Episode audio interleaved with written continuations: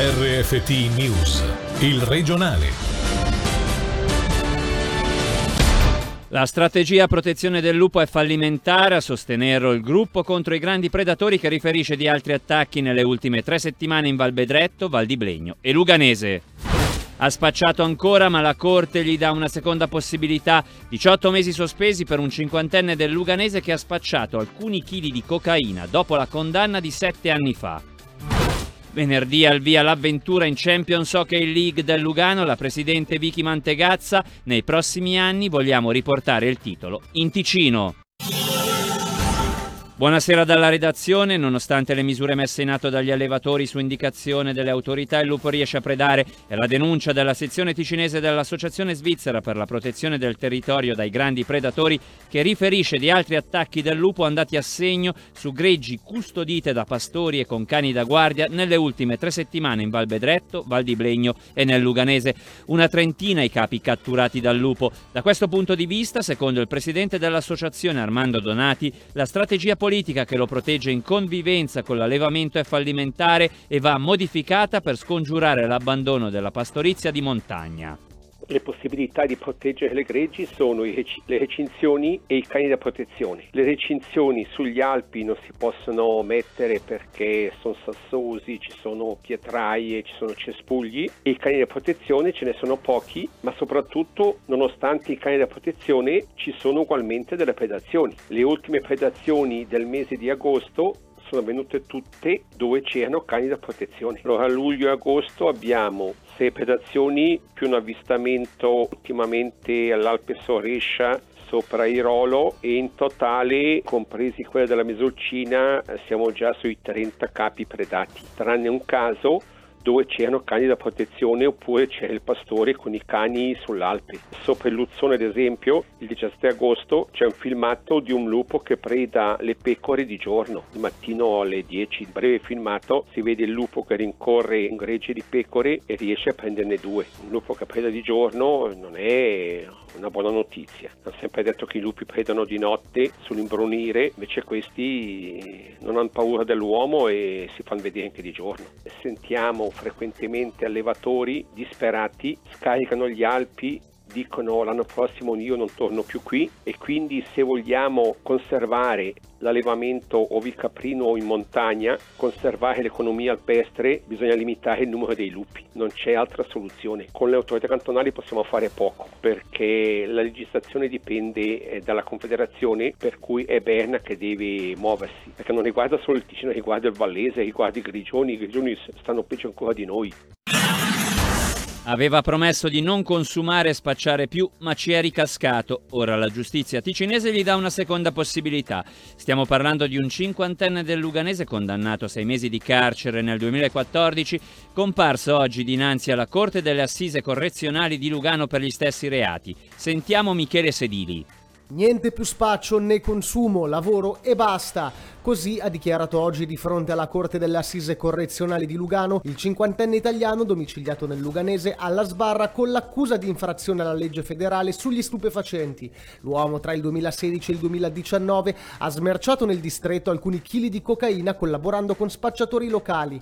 Nel 2014 era già stato condannato a sei mesi di carcere e già allora dichiarò di aver smesso di consumare, cascandoci poi di nuovo. Con questo ammonimento la procuratrice pubblica Valentina Tuoni ha chiesto cosa gli impedisca di chiedere un aiuto terapeutico, considerando che al momento dei fatti l'imputato consumava in media più di mezzo grammo al giorno. L'uomo ha ribadito di aver definitivamente voltato pagina, grazie anche all'aiuto della Chiesa Evangelica e la Corte, presieduta dal giudice Marco Villa, ha voluto dargli fiducia dal momento che negli ultimi due anni ha dato prova di lavorare con regolarità senza commettere altri reati. La pena di 18 mesi sospesi con la condizionale per 4 anni è stata confermata nei suoi confronti il giudice ha rinunciato a pronunciare l'espulsione dalla Svizzera. Dal Ticino un segnale per sostenere concretamente il popolo afghano. Nonostante il Consiglio federale abbia dichiarato di non volere accogliere gruppi in fuga, i deputati del PPD Giorgio Fogno e Fiorenzo Dadò hanno fatto scattare un'interrogazione al Consiglio di Stato ticinese per un cambio di rotta della linea politica in materia di accoglienza, soprattutto per chi è più vulnerabile, donne e bambini, perseguitati dai talebani e in uno stato di disperazione. Fiorenzo Dadò. Di fronte al dramma che vediamo in Afghanistan, dove addirittura vengono lanciati dei bambini sopra le ramine per eh, salvarli dall'offensiva di questi eh, talebani, una nazione come la nostra dovrebbe tentare di fare qualcosa, perlomeno accogliere i bambini, accogliere le donne. Il fatto che il Consiglio federale ha detto che in Svizzera non viene accolto nessuno evidentemente lascia esterefatti. Il Consiglio di Stato non può fare molto, ma nei suoi contatti con il Consiglio federale può sollecitare un cambiamento di direzione. A quel punto il Ticino potrebbe mettere a disposizione quali spazi? Ma questo non tocca a me dirlo, eh, lo saprai, evidentemente le possibilità di aiuto sono minime, si tratta tratta di una briciola, di una goccia nell'oceano, ma questo non significa che non si può fare qualcosa. Si accolgono anche solo 10 famiglie, 10 donne, 10 bambini e 10 anziani, è già qualcosa. Non si può crogiolarsi nel proprio benessere e far finta di niente, siamo tutti corresponsabili, perlomeno moralmente, di quello che capita e non possiamo far finta di niente di fronte a questi drammi, ma un piccolo segnale per quanto eh, possiamo lo dobbiamo dare. 4 milioni di franchi per la sostituzione degli apparecchi Polycom a servizio degli enti cantonali. Il messaggio per la richiesta del credito è stato licenziato dal Consiglio di Stato. Ora il documento passa al vaglio del Gran Consiglio che dovrà dare luce verde al finanziamento. Oltre un migliaio le rice trasmittenti che dovranno lasciare spazio a quelle di nuova tecnologia. Sentiamo Elia Arrigoni, capitano responsabile dei servizi generali della Polizia Cantonale.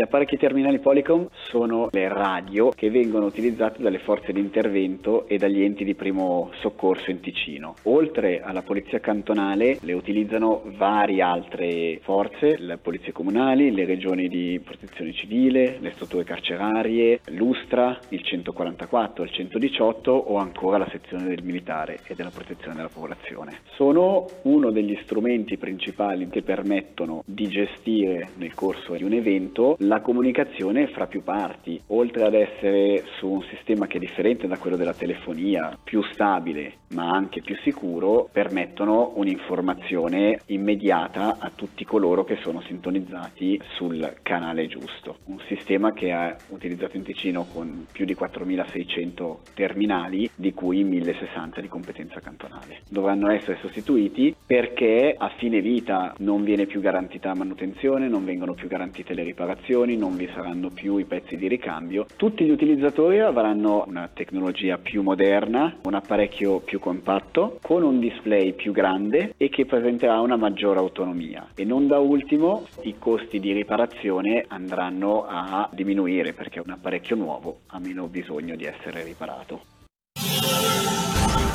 Aprirà l'11 settembre, in occasione della prima partita casalinga dell'Ambrì, il nuovo stadio multifunzionale. Dal municipio di Quinto arrivano quindi diverse informazioni per il pubblico, ci dice di più Fabrizio Coli.